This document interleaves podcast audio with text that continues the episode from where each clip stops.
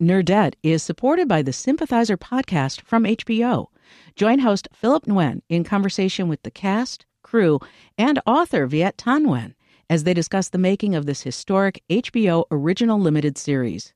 Stream new episodes of HBO's The Sympathizer Sundays exclusively on Max, and listen to the Sympathizer podcast wherever you listen to podcasts. Think on your feet for our Fast and Curious 5K, a one of a kind race hosted by WBEZ and the Chicago Sun Times on Saturday, July 27th at Humboldt Park. More info and early bird registration at wbez.org/events. Hey friends, Greta here. Some of you may already be familiar with the very strange phenomenon known as Nerdette Recaps with Peter Sagal. It's the podcast where Nerdette co host emeritus Tricia Bobeda and I recapped Game of Thrones with Wait, Wait, Don't Tell Me host Peter Sagal. I am very excited to announce that we are back, and this time we're going to talk all about movies of the 90s. So, here is our very first episode just for you. It's a recap of the 1995 classic rom com starring Alicia Silverstone and Paul Rudd. It is called Clueless. It is based on a Jane Austen novel. It is great. This is the only one that we're going to put in the Nerdette feed. So, if you like what you hear, you should like bop on over to Nerdette Recaps and subscribe to that wherever you get your pods. See you Friday we've been locked in with our dogs uh, for six months now. but as the dogs like to say, you don't understand. I'm not locked in with you, you're locked in with me.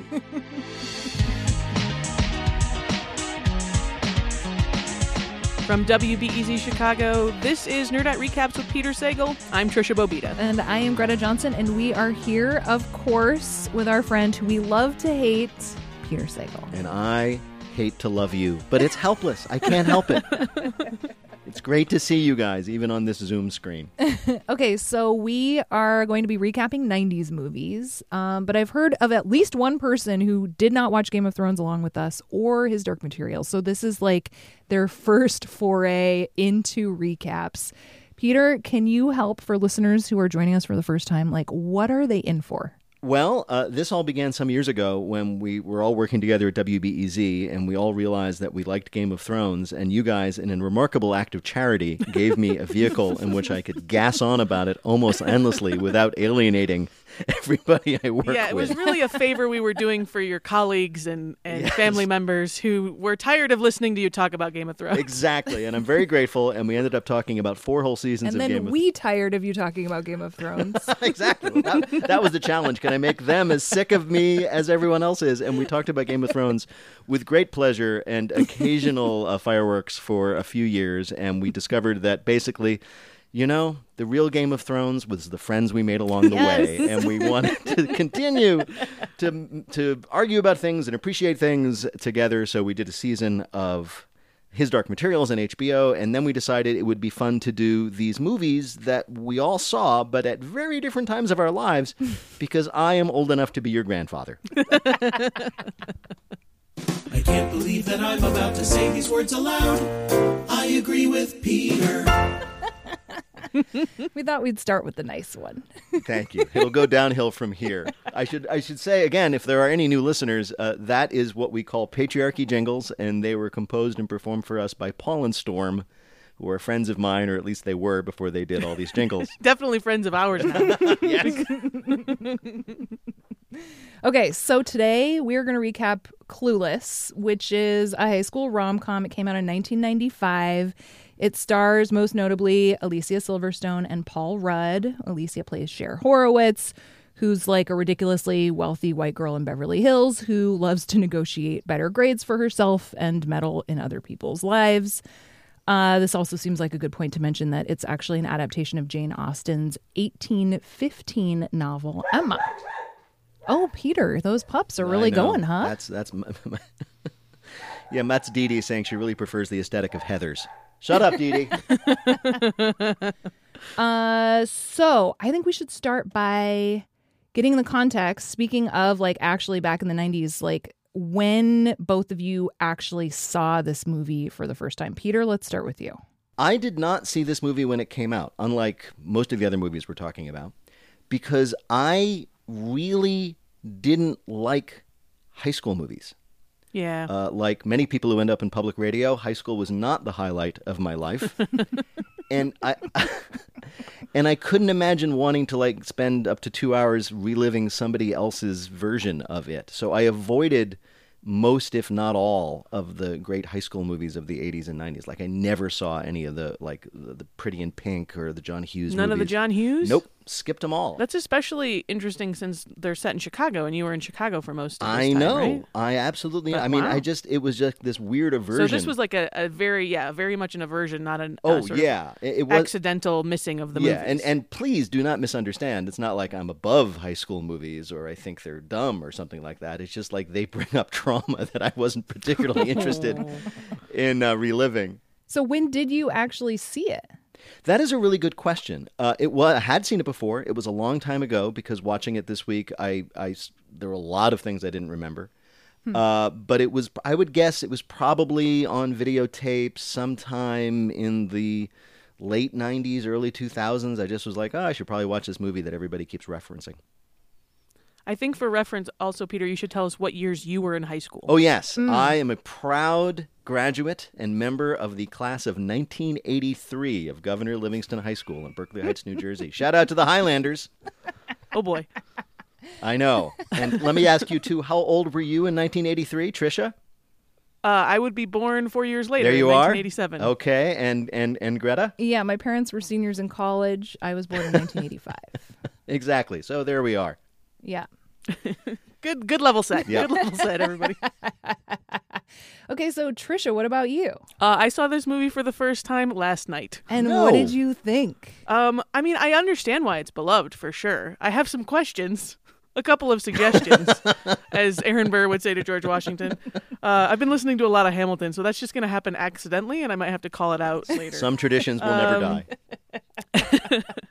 No, I mean, I, I don't know exactly why either. I didn't see it on video before this. My mom contends that maybe I did and have just completely forgotten it, but Paul Rudd is too cute in this movie to have completely forgotten the movie, I think. so I think I really didn't see it until last night on Netflix. Um, and I think, you know, similar to Peter, it wasn't a genre that I often sought out. So, like, obviously, I saw all the John Hughes movies and some other things along the way. But I, I have a feeling that because, particularly like the cover of this movie at the Blockbuster or the local video mm-hmm. store, would have been sort of so pink and polished and preppy looking, that was just not my vibe, mm-hmm. really. Um, I probably didn't realize that it was like a really smart satire on class and the way that Jane Austen is, mm-hmm. which I do now. But at the time, I think I thought it was just going to be a silly rom com about a really pretty girl who didn't really have any problems. Which it kind of Um, is. Yeah, but it's aware of that. Right. And the fact that it's aware of Yep. that is what makes it, I think, something that lasts and something cool. I also probably didn't realize at the time and appreciate now that it's directed and written by a woman, which again means that it's going to just be more nuanced as a story about young women than probably a lot of other movies at this time were. Yeah. It's also a movie directed by a woman who had previously directed uh, Fast Times at Ridgemont High, which is Yeah. another Southern, Amy Heckerling. which is another Southern California high school movie, which is a lot different in tone, and which I did see. And and it's interesting to think like she made Fast Times at Ridgemont High, which was, if not exactly realistic, at least more set in the real world. There's that whole important plot about these two people having sex and one getting pregnant and what happens after that. Uh, and then she went to make this movie, which takes place in this fantasy version of Beverly Hills, where they attend Bronson Alcott High School, where nothing bad ever happens to anyone except for a, a, a cartoonish like mugging. And, and and you have to, and, and it's interesting to wonder, is like, why did she want to do this? Why did why did she want to make a movie with such a different tone? I also love that almost every character's first name is that of a famous recording artist, which some of them are stolen from the book, right? Like Elton is a name in Emma, Yes. but then obviously Cher is not. Mm-hmm. so Dionne and I were both named after great singers of the past who now do infomercials. yep, yep. It's so funny to me because I feel like of the three of us, I've definitely seen the fewest movies just as a person who didn't really Yeah. grow up watching movies. And I can't remember exactly if I saw Clueless actually in the theater or just shortly thereafter, but I definitely saw it like as a 10 year old, Yeah. which was a really interesting time to have seen it because, like, the satire stuff, a lot of it totally went over my head Right? Yeah. you know, which I think like I I wonder the extent to which Clueless is problematic because I think for a lot I could picture for a lot of kids my age seeing it wanting to aspire to being a Cher, you know, and having Right. the closet with the magical computer interface and the beautiful house and, you know, calorie counting and all of that stuff. It's like I do wonder how much it actually did perpetuate some of those like super problematic behaviors, you know? Yeah, I think it's definitely a movie with those different layers. And so I was trying to think last night, like, how would I have reacted to this movie as a teenager? Um, and I think I think it probably would have gone over my head that stuff at the time, and so I would have kind of maybe rolled my eyes through most of it. Um, although it's it's pretty fun It's too, right? Like it's pretty yeah. well done. It moves along. I mean, I think you know the sleeper stars of the movie are definitely Wallace Shawn and uh, his his love story. Um, Wallace Shawn is the guy who says inconceivable a lot in Princess Bride and is in Toy Story and a great many other movies as well. Yeah. By the way, Wallace Shawn is half of one of my favorite celebrity couples, Wallace Shawn and Deborah Eisenberg, the great writer. Um, but so it was fun also to just kind of like watch this movie and scene by scene see people who I know and love from so many other things, some of whom were established at this point, many of whom got I, probably their start in this movie. I mean, this was Paul Rudd's first full length movie. Right, Yeah. and he has not aged a day since, Not aged a day. and a scientists day. should study It's it. It's really weird. uh, I just want to point out that the, the that Wallace Shawn's love interest, uh, Miss Geist, is played by a woman named Twink Kaplan. I just wanted to point that out. Oh, That's her name. Great. it's a great name. Here's a uh, uh, uh, here's a question for you, You know guys. what? We actually, before we get to your question, can we listen to a voicemail? Because we actually got one Oh, from Danny about Wallace Shawn. I love that Wallace Shawn is in this movie because I feel like his character and Alicia Silverstone's character are like on two different planets. Um, and it also makes me think like, what was a teenage Wallace Shawn like? This is a question that keeps me up at night all the time. He- he had a famous father, and certainly there is probably some stuff out there of him as a teenager, and I'd like to see it. I am guessing that Wallace Shawn had the kind of high school experience that probably made him not want to watch high school movies. just guessing. But I also think I also think that like Paul Rudd, Wallace Shawn has not really aged, but he just That's started true. at that particular Yeah, age the he's in in this movie. like I bet at 16 he looked exactly like he does in Clueless, Right. and he kind of looks like that now. No, So both of them sold their soul thing. to the devil to never age, but uh, Paul Rudd was smart enough to specify what age he wanted to be stuck at. Let me ask you guys a question. Is this a because something Tricia raised, and this is actually one of the reasons that it's fun to talk about these movies because of how different our ages were when we saw them, whenever we saw them. Is this a kids movie? Is this a movie for like preteens about a fantasy version of high school that's fun and delightful, and the problems that arise are solvable, and and friends will be there for you even if you occasionally have tension? I mean, it, it's a movie in which even even sex isn't particularly threatening or scary. It's it's it's this lovely world, which I guess reflects Austen a lot. She was writing about this mm-hmm. wonderful sort of pleasant.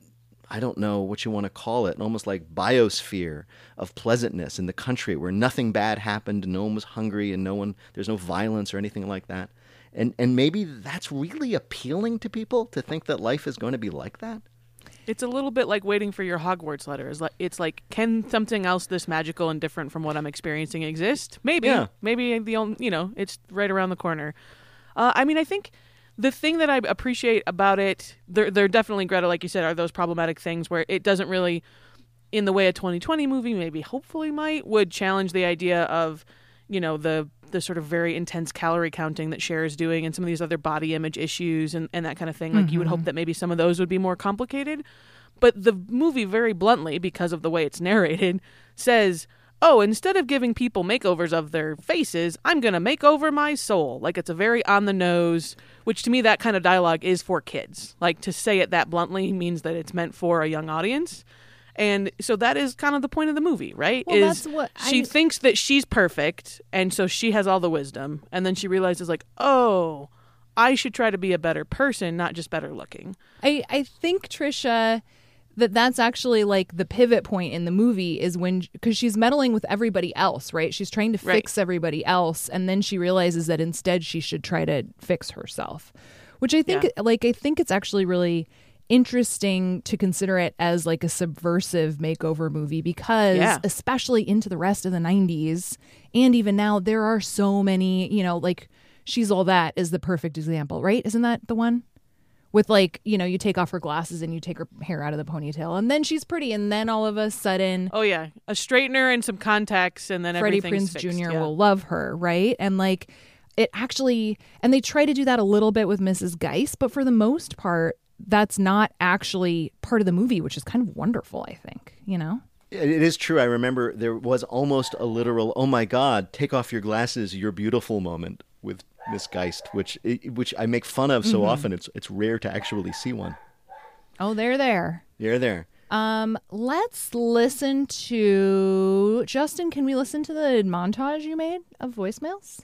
Hi, Nerdette. This is Marie from Fort Collins. Hi, Nerdette. This is Camila from Atlanta, Georgia. This is Bridget, longtime listener, first time caller. The fact that you are doing your first um, new one about Clueless is just extra exciting for me. I absolutely adore Clueless. We used to be obsessed with that movie. Like it was a staple of my my childhood. There's something about the relationship between Cher, Dionne, and Tai that when I saw it as a nine or 10 year old, I was like, oh, this is what, you know, grown up girl friendships are supposed to be like. And I've kind of held on to that in my adulthood. And living in Colombia, we used to be obsessed with the Valley Girl accent and we would try to imitate the way they say things. They're so supportive of each other.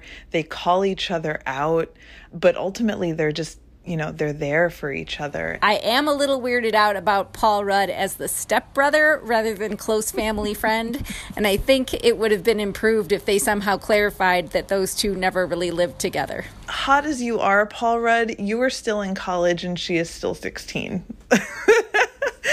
um, not appropriate ever, ever, ever. When I mentioned to my daughter that I was watching the movie, she even said, Oh, gross, that's the one where she ends up with her brother. and also the ex stepbrother thing is also weird. Um, but you know what? Ultimately, it's a movie, um, and the the good messaging wins out.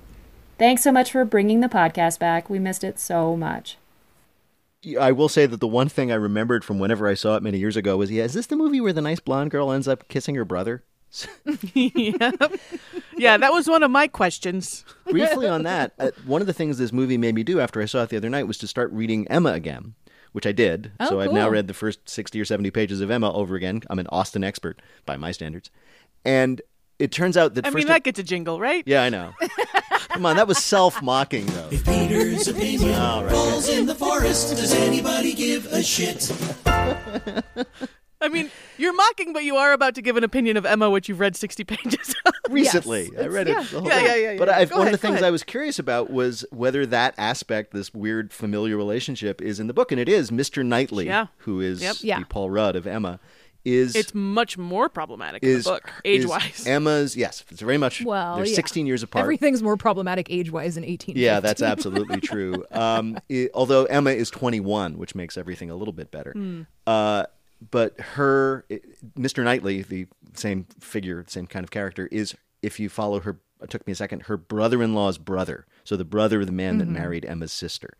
So they have the same kind of. It's not as weirdly quasi-incestuous as stepbrother, but you know, there he it's just I think the whole point is there's this guy who's around for reasons that are not at all romantic or potentially right. romantic. And, they've known each other since she was a yeah, child. Yeah, they've known each other for Yeah. years and they're very hostile. Oh, Mr. Knightley is so much meaner to Emma and so much more overt in his you are an idiot than uh, than Paul Rudd is to Alicia Silverstone. It's it's quite something. Aust- uh, in a weird way, uh, and this is the last thing I'll say because I only read 60 pages. Uh, Austen is much more critical of Emma than Amy Heckerling is of Cher. Emma comes across as someone who's not only clueless, but almost malicious. She she she hurts people to to do what she wants, which she thinks is for the better good. It's it's Well- it's not. It, it's really quite something. And I don't know if if y'all saw the 2020 Emma adaptation that came out, but I thought it was terrible. And partly it was because I just couldn't stand Emma. And I am not like an Emma person. You know, I have friends who have like, you know, they'll go back to the Gwyneth Paltrow version and are obsessed with this story. Um, but yeah, I I think Emma is generally pretty unlikable the way she meddles, and it's something that Amy Heckerling talked about was that she really wanted to make Emma more likable. Um, which reminds me of a voicemail we got from Caroline here in Chicago. Caroline actually writes for the AV Club, and she wrote an article in July for Clueless's 25th anniversary about how this is the best Austen adaptation. Hey, Nerdette. This is Caroline Siede from the AV Club in Chicago. So, one thing people can miss about Jane Austen's work is that in addition to her romantic aims, she was also writing these hilarious social satires about England's landed elite. And what's so great about Clueless is that it takes all of that satire of Austen's Emma and makes it totally relatable for a modern audience, you know, without the period clothing and the old fashioned language. It's just so much easier to see that this story is kind of lovingly making fun of a wealthy world where people are self involved and totally unaware of their own privilege. And so, even though Austen's novels have gotten more straightforward adaptations over the years, including actually a very good version of Emma that was released earlier this year, Clueless is still one of the best because it makes Austen's sneaky sense of humor totally accessible for a modern audience, which I think is something she really would have loved. Uh, I think A, she's right, and B, I wish people could have seen the face that Greta just made when when the subject of the recent Emma adaptation came up. Man, I just really hate it. And you know, we heard from someone else. I think it was Marie in Fort Collins. She said Clueless was great, and she would have said that was the best Emma adaptation until this most recent one came out. I just thought it was like. I don't know. I just found it extremely unlikable. I think it tried too hard to be whimsical, but still felt really stiff and it was just sort of like and who knows like maybe that actually hews really closely to the source text i've never actually read emma but it was just like this is an unpleasant film I, I did was I was looking around for a copy of the book online to read. I don't have a copy. I'm sorry. Um, I did find a note that uh, apparently this was Austen's last novel published in her lifetime, and apparently she said to herself in her own journal, she said, "I think I'd like to try to write about a character I dislike." So she Hmm. she she set out to write someone who ultimately gets redeemed, but who was really kind more than kind of awful. And Knightley Yeah. says to Emma all the time, "You are awful. You have just sabotaged not only this ma- when she when she manipulates the breakup of a relationship because she thinks that her friend deserves someone better. She like not only Right. ruins the best possibility for her friend, she destroys this poor man's feelings, and she just does it Yeah. utterly blithely, which is something we don't really see Cher do, right? And I think even that difference, I mean, you know, age meant different things, I think, in in the 1800s, as you're saying, but even the difference between being 16 and 21 as a character. Yeah. Like, Oh, we yeah. expect 16 year olds to be pretty naive about the world, especially, I think, in a pre internet age where, like, you really were living in whatever bubble you were in and there wasn't that much access to other information. Uh, fun fact that I learned researching the internet's uh, knowledge of Clueless last night because that is my job. I, I, even I though did it's not feel my bad job. about taking t- taking you know getting getting into your turf as I was researching things on the internet. Just so you know, for sure. but uh but that you know some of the things that she mispronounces that um that Oh, Cher yeah, mispronounces Haitian? yeah like that Haitian instead of Haitian she just didn't know how to say Haitian and Amy Heckerling was like no one tell her because she thought it was perfect. Um but it was really earnest and just she didn't know that word. And, and Alicia Silverstone has also said like I'm embarrassed that I didn't know that but also I was a teenager and I didn't know all the things Right, and she's one of the only ones who's actually a teenager in Right, the movie. She right. and Brittany Murphy, I believe, are sort of the only ones in the core cast who are like actually teenagers when they filmed it. Because you know, so often, Oh, God, yes. with those high school movies, the you know you see it all the time, even like with Riverdale or whatever these days. the like- 35 year old high school Yeah. sophomore exactly. Yeah, there's like 15 years of difference between the person playing the high schooler and the, and the person playing the parent. You know. Um, let me ask you guys another question. I asked if this was a kids movie. Is this a woman's movie? Is this a movie that is? no, seriously. Can we jingle that? I, I don't know. Nobody cares, but it never really stops him. Is Peter still fucking talking? Right. Okay. All of the voicemails that you just played uh, Mhm. were all from women, and and most of the people. Danny, don't forget Danny. Yeah, Danny at the top, but almost almost all, almost all, and and like m- my wife uh, loved this movie. Her she said she and her girlfriends in like she has the same set of friends all through elementary school, junior high, and high school. They're still friends. They just loved this movie. They watched it all the time. They referenced it, and I- have not heard as many men talk about this movie that way. Although men I know love it. Uh, but it seems to be a movie. Well, tell me if I'm wrong. Is it aimed toward women? Is it particularly uh, that the, the the first call you played in which it said this is what female relationships should be like? They're supportive. They call each other out, but everything works out. They're there for each other. That is really Mhm. attractive. And make, That's a 2020 squad sort of Yeah. approach to friendship too. Yeah. I mean, I Yeah. think I think this movie was definitely designed for young women. I don't think that there's any question that that's who it was for. I mean, everything Mhm. about it from the way it was packaged to again like who was on the cover, all that kind of thing. And just in general, right? I think the industry thinks of romantic comedies as movies that are geared and marketed towards women and then the men who watch them are sort of secondary. Not that movies are meant to necessarily exclude those people, but they do have a target audience. And a rom com starring a teenage girl is meant for and marketed for teenage girls, I think. And probably in some cases, girls even younger than the characters, right? Because there's that aspirational Yeah. thing where like teenage stuff is actually for like 11 year olds. Because actual 16 year olds might kind of roll their eyes at it by that point, potentially. I, I think you're totally right, Tricia. I think, and and the fact that it's like written and directed by a woman also. Yeah. I think the thing that bums me out about the question, Mm-hmm. Peter, is that for so long, so many things were made by men for men that women had to just like figure out how to like because nothing else existed. Oh, yeah.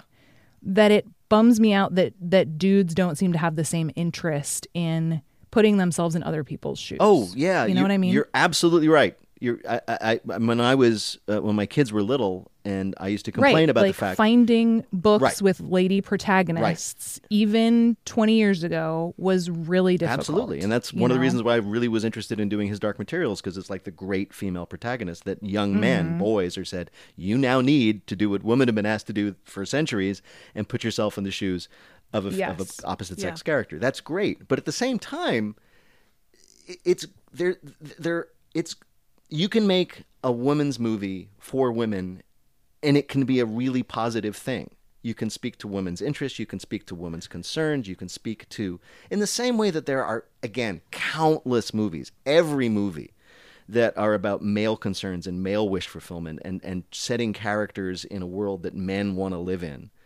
Isn't it okay if that's in fact what But this those is? are just called oh, movies. I, think that's the part that like gets I, me. I, you I, know, I totally get it. But when I say is it a woman's movie, I'm genuinely not trying to diminish it or put it in like a subcategory. Yes. I'm actually saying, is this a movie that was intended to appeal to women in particular? And if so, it seems like it really succeeded. And it I- seems like yeah. that's what Amy Heckerling was trying to do, right? Was to create something in this genre that was often movies that were kind of bad and superficial and didn't have the layers that Clueless does. And she was like, I'm going to use all the trappings of this genre. I'm Mhm. not going to like just go make sort of like a dark indie movie that no one will watch. I'm going to make it a movie that people will go see mm-hmm. and the clothes are going to be incredible and the you know the cast is going to be beautiful but then i'm going to say something while i'm doing it Right. and that was something like that was her sort of stealthy way of making a movie that had more layers as she knew she had to sort of put makeup on it to get it through the hollywood system and then she could say something with the movie too Yeah, totally. which i think is kind of cool You know what? I think this is a great time to actually listen to a clip that we pulled of this is shortly after Tai, the new girl, shows up and Sharon and Dionne are kind of like giving her the tour of of the different cliques. They're like walking through campus at lunchtime. yes this is great It's so good. Sharon's got attitude about high school boys. It's a personal choice every woman has got to make for herself. Woman, let me five dollars. Murray, I have asked you repeatedly not to call me woman. Excuse me, Miss Dionne. Thank you. Okay, but street slang is an increasingly valid form of expression. Most of the feminine pronouns do have mocking, but not necessarily misogynistic undertone. Wow. You guys talk like grown-ups. Oh, well, this is a really good school. I just think it's so perfect. And Donald Peter, that actually speaks to your like is this a woman's movie too, right? You can use a female pronoun and it doesn't necessarily have a misogynistic undertone. That clip also brings up something I wanted to ask you guys about because I don't know what to say, which is the weird racial politics uh, with Dionne and her boyfriend. One of the things I found out doing my my uh, my Tricia impression and, and doing research was that um, Paul Rudd was asked to audition for the movie, and he wanted to audition for the role of Dionne's boyfriend, Murray, I think his name is because she read he read the dialogue in the script and he's like, well, this is clearly a white person trying to adopt black culture, and it's a satire of that guy, right? Because black people don't actually talk this way, right? What, Oh, how did that play to you? I mean, in a weird way, when when again, I think his name is Murray. When he first appears, and he's mm-hmm. got the whole thing going on with the whole sort of street look, the the pants, and you're like, oh god, are they going to engage in this stereotype? Oh my god, I can't. This is going to make me cringe. But then it turns out that the character himself is totally aware of what he's doing, like he is fronting this. And as we just heard in that that bit of dialogue, which is I think the first time we meet him, he instantly shows how incredibly aware he is of what he's doing and why he's doing it. Mhm. And and all of a sudden it becomes it, it- like with so many other things in this movie, including Cher's materialism and her dumbness and their superficiality, the movie knows. Right. The movie knows. It's like, yeah, we know, and these people are still wonderful, and yet look how silly they are. And I thought that was that made it all okay. Well, and again, to Amy Heckerling's credit, to have black characters at all in this Yeah. movie was Yeah. kind of a big deal at the time. Not that that's you Yeah. know something that we can just applaud and not Yeah. question how it was done, but most of these movies, these John Hughes movies, these sort of high school rom com movies, very often are almost completely white cast, or there's like one Right. token. You know, person of color who's usually not a main Yeah. character at all, and kind of a best friend or a punchline. I mean, co-stars of this movie. Obviously, the movie is mostly about Cher. We're in Cher's head as a narrator for most of it, but this trio of best friends, including um, uh, Stacey Dash's character, and then having yeah, having some of the smartest and funniest and most interesting stuff happening with these two characters who are black in a movie that again would have been marketed to white audiences at this time, especially is I think a bit progressive in and of its own right. But yeah, their relationship on its own is problematic because it's all performative and it's all um, you know, kind of terrifyingly um, shallow at the beginning, especially, and then it seems to evolve and and uh, Cher sees it for being something deeper later on when she's like, "Oh, they're actually really considerate when no one's looking." Well, that's a weird way to have a relationship. Yeah, But well, again, even they're like 16. the first description you have of the two of them, they're fighting, and Cher says something about how they're like Ike and Tina Turner, which Yes, is just I one wrote of those, that like, down, too. very cringeworthy. Certain things line- have you know, changed. It's like We don't make jokes about that anymore. yeah, you know. So yeah, it's it's not perfect. We'll just say One thing, though, uh, uh, that struck me immediately and, and stayed true throughout the movie, which is like all the best satires, the people who made this one really love the people they're satirizing. And, and, and you can tell the difference. I recently watched Heathers, which I haven't seen also in many years, which is another high school movie from more or less the same period. And the tone. Oh man, I saw Heather's for the first time like a year ago, and I was like, I wonder what kind of different person I would have been if I had actually seen this as a Yeah. high schooler. It was so good. and Heather's Heather's is is a little tough to watch these days because it's much more overtly about things that we generally don't find funny anymore, like teen suicide. Um, Yeah. But it, there's an, also there. Did we think that was funny? I, I, I- believe me, that's a movie I did see in the theater, and it was a sensation.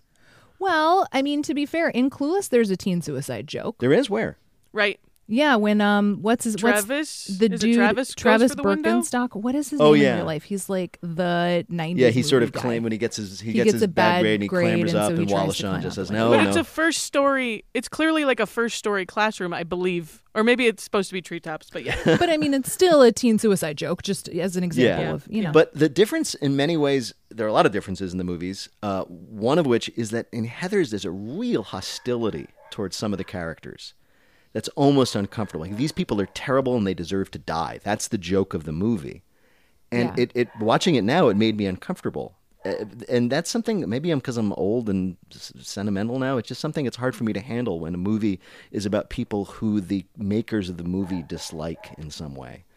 And Well, I think that's one thing that does stand out about Clueless is that like and I think it's designed that way. You know, you mentioned the the mugging, which is which would legitimately be scary, but for the most part the stakes aren't that high in this movie at all. which is very And I- Austen. and nobody's that mean to each other either. You know, even comparing it to like a gossip girl or something like that where like somebody's going to ruin everything for everybody. Like most people mostly mean well in this movie, which is makes it just like kind of a pleasure to spend time as in, opposed you to Heather's, where they're actually murdering people. exactly. okay, let's take a break and then we'll talk more about Clueless in just a minute. Ew, get off of me! Ugh, as if!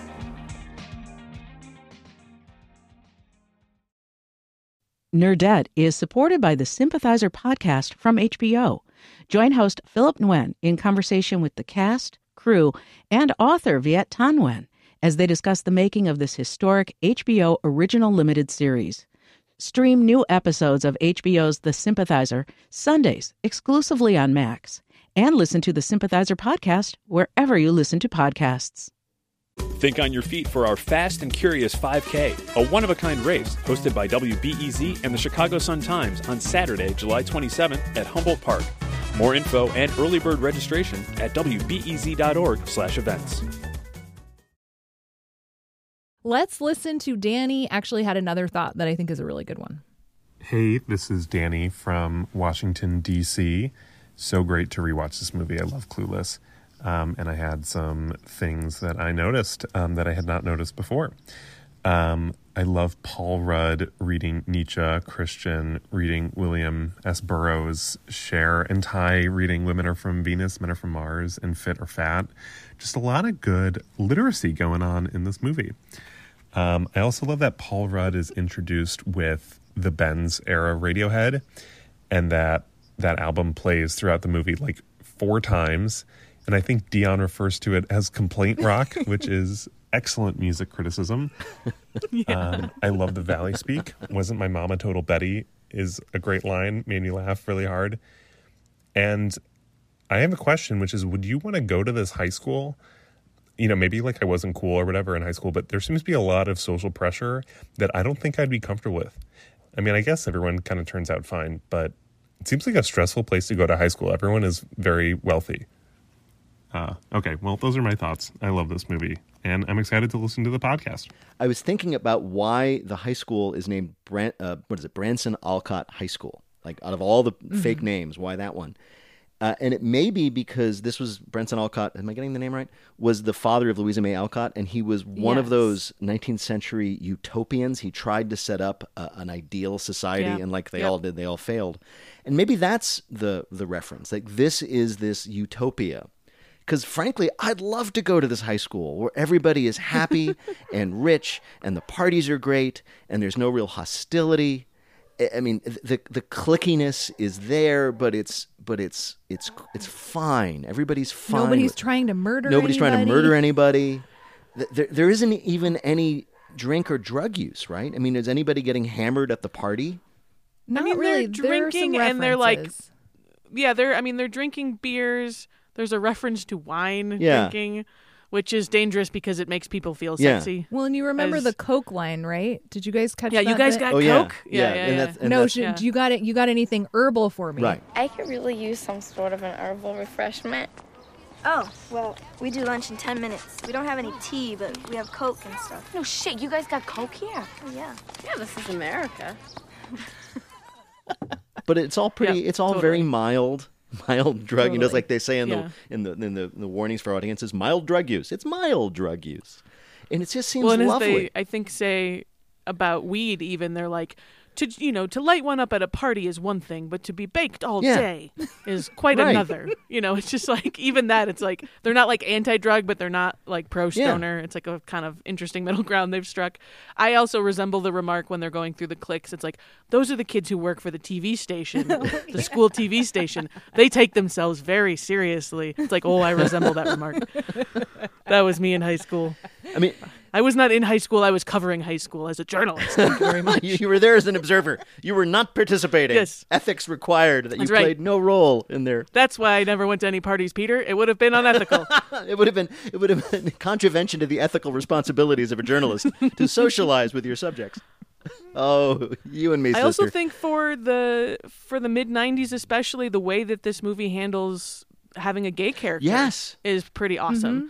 Yeah. That you know, there's there's the really problematic Murray description of, uh, "Don't you guys realize he's gay?" And they he kind of riffs on all these famous, Yes. famous Um, uh, and old style uh, nicknames. yeah, friend of Dorothy kind of references. Mm-hmm. But then instead of her being mad at him for maybe stringing her along or being upset that he's gay just because she's homophobic, they become good friends. And so I think a lot of my gay guy best friends also loved this movie because, as some of them put it, like, it just made it a little bit more okay Yeah. to maybe come out in high school mm-hmm. because it was like, oh, here's a vision of what could happen. You could just end up with great friends and go dancing on the weekends and dance with your girlfriends and then also get to flirt with boys.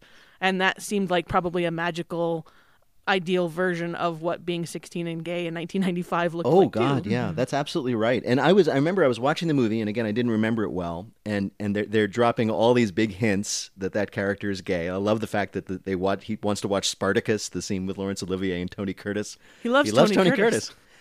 And and my stomach started to knot up as I was anticipating the incredibly awkward, embarrassing scene where he confesses that he's gay. And I imagined it would be he'd be embarrassed or whatever, and it would be really awkward for Cher because she didn't know. Yeah, And instead, just like you said, Tricia, a, a, a third person says, "No, he's gay. Don't you know that? Aren't you being clueless?" And then the next thing you Yeah. know, they're pals. And not only are they Yeah. pals, and it's totally great, but the next thing that that character gets to do in the movie is do something really great for Tai. He helps He Tai helps Tai, and, and, and he helps Tai yeah. with physical courage, by the way, which Yeah. is Yeah. quote- Again, a gay a Right. gay male character who gets to be masculine and a hero. Yeah, That's he doesn't. huge. He's not like the yeah. gay best friend who helps her pick out an outfit or gives a relation. He goes over and he takes That's care of the point. bullies, which That's is really like, yay! That is amazing, and I can I can that's so cool. see that all those gay kids who didn't weren't able to say come out and watching that and going, that's the life I wish I lived. So, something we haven't discussed that has been on my list is the sandwich thing, What? which y'all did not pick I up did on, not pick. right? I, in all my notes, the word sandwich does not appear.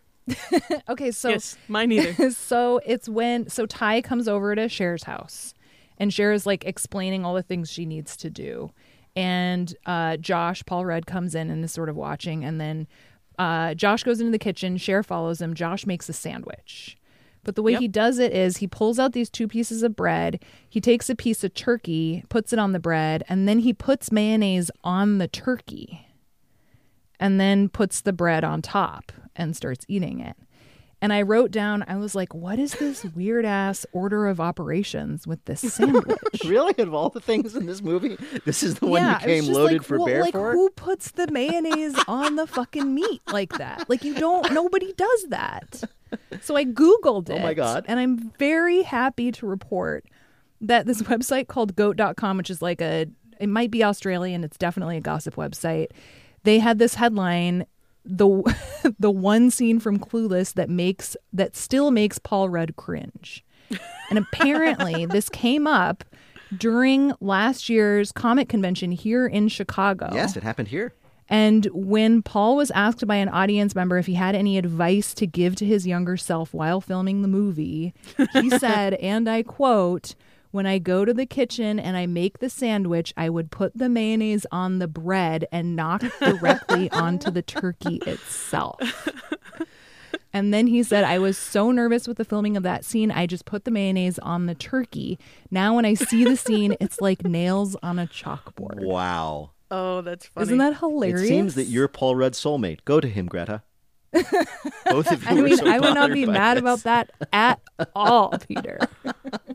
I mean, speaking of Paul Rudd and cringeworthy, should we unpack for a moment what some of our voicemail givers have? Which is, yeah, he's in college. They kind they didn't grow up as siblings, right? They weren't like Yeah. together from a young age, living next, you know, in rooms next to each other, like living Yes. as siblings. It seems like, Mhm.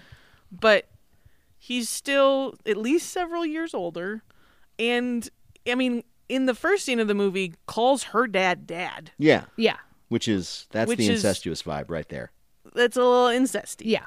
That's a little Yeah. weird, right? Oh, it's definitely. but we just were okay with it because he's real cute. Like what? How? What? I mean, yeah. I feel like any good, especially a rom com from the '90s, requires like a certain degree of suspension of disbelief. Yes, especially this one. You know, and yeah, it's like you kind of just have to not think about certain things too hard. you know, and I think that's just one of But them. that's what I, I That's do. what she I think does. about things too I know, hard. buddy. I know. And then That's I whole and then brand, I write Greta. about them for the school paper. Let's listen. We actually have a couple more Paul Rudd voicemails that I think are very important. Let's listen to Jennifer from Winnipeg. Hi, Nerdette. It's Jen calling again from Winnipeg. I just called you about my nerdy road trip, but I had to call again because I love Clueless. I squealed when I saw that you were doing the 90s movie recaps. I actually didn't see Clueless in 95. I only saw it a few years ago uh, because I somehow signed up for the Paul Rudd Advent Calendar where they send you a picture of Paul Rudd every day for December. It's quite delightful. Um, if you haven't signed up, you should. So then one year I got my Paul Rudd Advent Calendar, decided I should watch Clueless. Uh, then decided I had to read Emma and watch Emma. So now every year at Christmas, I watch Clueless and I watch Emma. This is why Clueless and Emma are my favorite Christmas movies. And I am so glad you're doing it. And I cannot wait to hear it on Wednesday. Bye. Paul Rudd Advent, Advent Calendar That's- sounds pretty. Could you guys? Because I like Paul Rudd. He's very charming. He's very funny. I- i- Is he adorable? Is he like somebody who's who's makes women's hearts go swoon? He is a babe. Yeah. Okay. And just like even seeing him like wearing all black, reading Nietzsche by the pool, like, the, and I get that he's not a perfect character in this in this movie, but I I think he's hilarious, and I think the fact that he like he respects Cher's intelligence in a way that actually very few other people in this movie do. I think Right. you know, like there's that scene where. He picks her up after she gets mugged, and there's the other girl in the car who uses the word fecund Yeah. just like casually in conversation. And of course, they're listening to Radiohead. And then misquotes Hamlet. And misquotes Hamlet and is like, "No, excuse me, I think I know my misquotes Hamlet." And Cher is like, yeah. And Cher's like, oh no, Mel Gibson did not say that. It was Polonius. And it, it's just like such a nice, I think that scene was really important to show that Cher actually isn't just completely vapid. Right. And that, and that Paul Rudd's character sees that in her and likes that about her, you know? I would say he doesn't think she's smart. He thinks she's trying to be a good fair. person. That's fair. Totally. Because even in the big ending moment where like the the sort of jerky lawyer, junior lawyer, like yells at her Yes. for messing up his pile of papers, Yeah. and she runs upstairs crying. He doesn't say she's not stupid. He says She's she's, trying. to help. Yeah, that's true. Which is a difference. Um, and but I also think that like it is lovely that he expects more of her, like the Mr. Knightley character. It's not that he's um, challenging her vapidness for the sake of being mean. He's challenging her to be better Yeah. and to watch the news and to Yep. read a book and to to think a little more about the world. But he's also doing it from a only slightly less sheltered point, right? Like the the jokes about, oh, has he reached his post adolescent, you know, sort of like grumpy phase of not thinking anything is is I'm trying to remember what what Dionne says about him early in the movie, but basically calls him out for being like just out of high school and so Yeah. thinking he knows more than Mm-hmm. everybody in high school. The, the Um, whole sitting by the pool reading Nietzsche, trying to grow a goatee gag.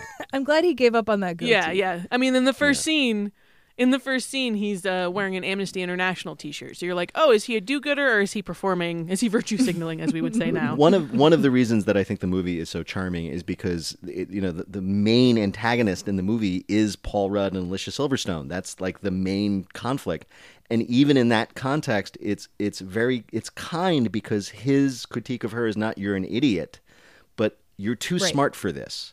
You're better than this. Yeah. Mhm. You, Yeah. You, you, you have such ability and, and intelligence that you shouldn't be devoting yourself to these silly things like trying to fix your friends' lives. There's better things to do with your with your talents, which is nice. Er. It is nice, or yeah.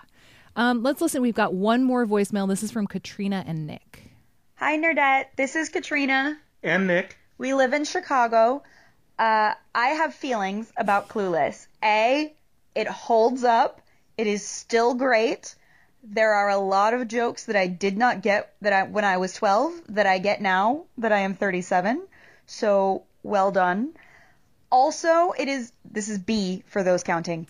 It is hands down the best film adaptation of Emma ever. I stand by Thank you, that. Katrina. To be fair, I have not seen the 2019 version, but I still think this is the best adaptation I have ever read or seen. And uh, yes, the it's great movie. One thing that strikes me is that everybody says that Paul Rudd is an ageless vampire. I think that he's aged five years since this movie. That's fair. That's fair. It's weird. And that's what we think. Thanks. Bye. See, dudes love Paul Rudd too, Peter. I love that Paul Rudd is maybe in the same universe in my head in this movie as he is in This Is 40. So like there's a fun version in my head of like him being Josh in high school, the character in This Is 40, and I've created sort of an alternate universe that is not canon The for that. extended so- Paul Rudd universe. Just, just putting that out there. I, I was Yeah. going to say that one thing uh, that they just said is absolutely true. Is it really holds up? Uh, this is the first of these 90 movies that we've decided to do together, and I was really bracing myself for like very extreme discomfort with the different standards of the 90s and things we thought was funny then that really ain't funny now. But it really does hold up. There's very little of that. We've mentioned one or two of them, but there's not many more. And I, I think I think it's partially for the same reason that Austen holds up in a way that some of her contemporaries writing novels in the late 18th, early 19th centuries don't, is that she was writing about such a refined and isolated world that had such little connection to real world concerns that it translates through time because even though in in, in Austen's world they're living in country estates in this world they're living in this fictional version of Beverly Hills High it's pretty much the same kind of place and it still exists and so we can really Yeah. sort of in, enjoy it for the same reasons people enjoyed Austen Well, and Amy Heckerling spent, I think, weeks, maybe months in her preparation for this film, hanging Yes, out I at loved a that. Beverly Hills High Yep. School to kind of understand the language and some other things. And she said, like, high schoolers, even there, don't dress this fancy to go to school every day. They still sometimes dress up to go to a party, but sometimes just come to school kind of in sweatpants. But beyond that, I think, um, yeah, she was trying to capture like a bubble universe that high school often can be for kids who are lucky enough to not have maybe really intense pressures outside of their school life. Then the stakes are who likes who and what are my grades and you know those kinds of things instead of being too concerned with the rest of what's going on in the world. I don't think that teenagers today really have that luxury if it's a luxury because again i think the internet just sort of forces the outside world into your life much earlier um, and much more frequently than you know you have to choose to watch cnn whereas i think we're just so immersed in what the outside world looks like i don't know maybe maybe high schoolers can still create this Are kind of bubble asking universe for a 2020 Clueless remake? no it's been done No. Greta didn't I'm like it Definitely not. There was a great piece written recently too about how it's a movie about Karens. Oh, Oh, really? interesting. Like Cher is a Karen, Huh. and but it's not a movie that says that if you're a Karen, you're a Karen forever, and so you deserve only bad Yeah. things. Huh. Right? It's not a, a movie that hates Karens. It's one that says that you can put in an effort and be better. Which is somebody who That's is reading a lot of anti-racist literature right now and thinking a lot about social justice and all these things. It is. It's a movie that says wherever you came from, that doesn't have to be where you stay. in terms of what you understand about the world and how you interact in the world. That's really interesting you say that because wherever you came from, you don't have to stay. Because, uh, again, speaking as someone who just recently read the first 60 pages or so of Emma, one huge difference between the movie Clueless and the book Emma is that Emma, the book and the character, are obsessed with class. Mhm. Because all of her judgments about who belongs with who absolutely have to do with their social class. And sort of class concerns is what you do when you want to do racism, but everybody's the same color. So like like this person is no good because they come from too low a rung in society, Mhm. and thus you you cannot associate with them. And that is almost excised from the movie. When Tai shows up, there are various jokes, including the drug jokes and her accent. Well, and, there's Tai's this- not allowed to date Travis. Like she obviously likes him right off the bat, Right. and Cher is like, "No, no, no, you need to be with one of these men." right, and that is an absolute And Elton says, "Do you know who my father is? I don't date Tai." Right. Tai." And, Oh, and there is some of that. And, and in fact, that particular subplot is lifted directly from Emma instead of a Mm-hmm. photograph that Cher takes that he puts in his locker. It's a portrait that Emma Right, paints right. that he frames and puts over his mantelpiece. And so that plot is there, but this, the, the, Emma's obsession with class is, is one of the ugliest things about the character. And they And it does come out in Yeah. Cher. It does come out Totally. in Cher when Lucy the maid, Oh, she says, "I don't speak Mexican" to her maid, and then Josh, as Paul Rudd's Josh, says, "Uh, don't say that. That's ignorant." And she's from El Salvador, and she says, "Well, what difference does it make?" And he says, "You get mad if people think you live below sunset." which is a funny joke. which is a funny joke, but also him trying to explain to her the world is bigger than you think it is, and you know, don't say that to people. And then the movie tries to kind of get away with going like, "I apologize to Lucy." Moving on. I thought that was really interesting that there's like weird VO in the next scene of her being like, after I apologized, I went to the mall. Oh, that is interesting. And I don't know. Maybe, maybe I wonder if in a- testing a- the movie, I wonder if in testing Yes. the movie they were like, "Ooh, we need Cher to stay more likable." And even in 1995, telling your maid you don't even speak if we Mexican don't see her apologize, she needs to say she apologized. Yeah. Yeah. One thing that's a little odd is is the almost entire lack of sex. I mean, the sexiest, dirtiest thing that happens is the scene with the breadstick, where she holds it. That's it. Oh, yeah, and by the way, totally. another bit of trivia I found out: they wanted to shoot that in a California Pizza Kitchen, but California Pizza Kitchen looked at that scene with the phallic breadstick and they said, "No, that's not what we want to be associated with." Good move, California Pizza Kitchen. And and that's kind. I mean, I think I can say with even though I'm an old man with some authority that sexual mores among teenagers is very different now. Um, just from what I've heard. Well, and I think it was different then too. I mean, you think about a movie like Can't Hardly Wait, which came out not that much later, which is you know Seth Seth Green, Seth Green's character, and that is all about getting laid that night. yeah, well, that's a very like- male perspective. There are so many movies about you know whether the big dramatic question is whether the male protagonist is finally going to get laid. Right, right. And but even even I mean, it, it, it's kind of like this. I remember reading somebody, a, a, serious British author, who said that whenever she was freaked out about her life, she would read J.R.R. Tolkien, The Lord of the Rings. And the reason she did is because there's no sex in it at all. It just does. Sex does not exist in that universe. There's, and and this is almost the same. It's romance. It's relationships. But it's really just different Yeah. kinds of. It's like friendship with kissing. Is is is what sex It is in this movie? it is kind of interesting. There's there's a couple of little moments in there where Dionne basically says, "I'm technically a virgin, Yeah. right?" And we Yes. can all assume Uh-huh. what that Very- means because she's like, "My man is satisfied, but I'm technically a Uh-huh. virgin." So that does kind of keep sex in this category of like things girls do for boys, Yes, Yeah. also true. As opposed to things boys and girls and girls and girls and boys and boys do together because it's fun for everybody. It is definitely like sort of referenced as like the thing that girls are deciding whether to- or not yeah. Right. they need to do for the boy in these in these conversations. But then also they're sitting around talking about things that they like or want to do or not do, and it is showing I think like that girls talk about it uh, among themselves too, not just in reference to boys all the Mhm. time.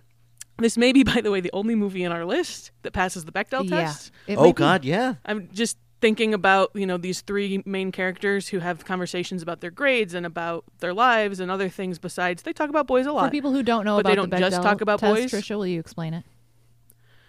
Um, so Alison Bechdel, who's a great um, sort of uh, queer writer and thinker and and creator, um, basically set up a test for watching movies that's um, are there at least two women with like names in the Mhm. film? Uh, do they talk to each other? Mhm. And do they talk to each other about something other than a romantic interest with Yeah. a man? I believe is the three Yes. prongs of Yeah. Bechdel test. That sounds right to it me. might not even be a romantic interest thing. I think it might just be about a dude. But regardless, yeah. Yeah. So Yeah. yeah. we'll have to we'll have to keep that going, the assessment as we watch the rest of these movies. My guess I- is, is Tricia, you're going to end up disappointed. yeah, Yeah. it's well, you think so. know, it's the '90s, y'all. Yeah. Um, I did think Vogue, you know, a lot of different uh, outlets did remembrances of Clueless Yeah. for its 25th anniversary in July. And Keaton Bell for Vogue wrote a great line that I think sums it up pretty beautifully, too, which is that it's a glossy teen comedy, biting high school satire, deeply satisfying rom com, and subversive literary adaptation all at once. So I'll buy all of that. Right? I mean, you know, I thought it was just a goddamn pleasure, to be It, honest. I really did too, and and the various things I've said to sort of critique it are just sort of like you know quibbles. It's it's a delightful movie. Uh, It's a movie about people who are flawed but lovely, made by people who know that that they're flawed but uh, lovely, Mhm. and and it, it appeals, I think, on a on a really basic level that we've talked about in different ways, which is it's a movie about people ultimately being decent. It's just nice. Yeah, they're just yeah. there's no cruelty in this movie. To and and we know we don't live in that world, but damn it, it's nice to watch a movie in which you can pretend that it's like it's so pretty to think that's what the world is like. Well, and I don't know, any instance where that behavior is modeled, I think is probably a win. You know? Yeah.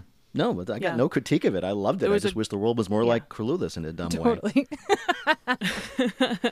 okay, so uh, now that we've watched that delightful, lovely film, uh, next week we're doing Independence Day. Oh my god. Yes. Which I Yes. think I saw in the theaters but have not seen since. I've seen this movie many times. Really?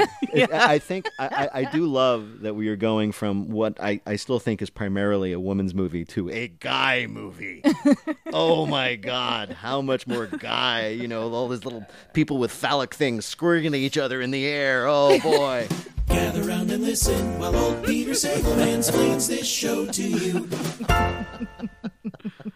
Well, on that note, I think we should just call it a day, right? Yeah, everybody should watch Independence Day.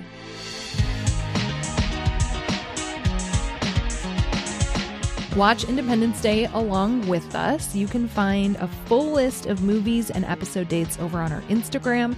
Just follow Nerdette Podcast. And of course, you can keep in touch with all of us on Twitter. Tricia is at Tricia Bobeda. I am at Greta M. Johnson. And Peter is at Peter Sagal. The show is produced by me and Justin Bull. Our executive producer is Brendan Banaszak. And like the most special of thanks to Andrew Edwards of Blue Police Box Music for making yet another amazing theme song for the show. Seriously, it sounds so good. Like, listen to this.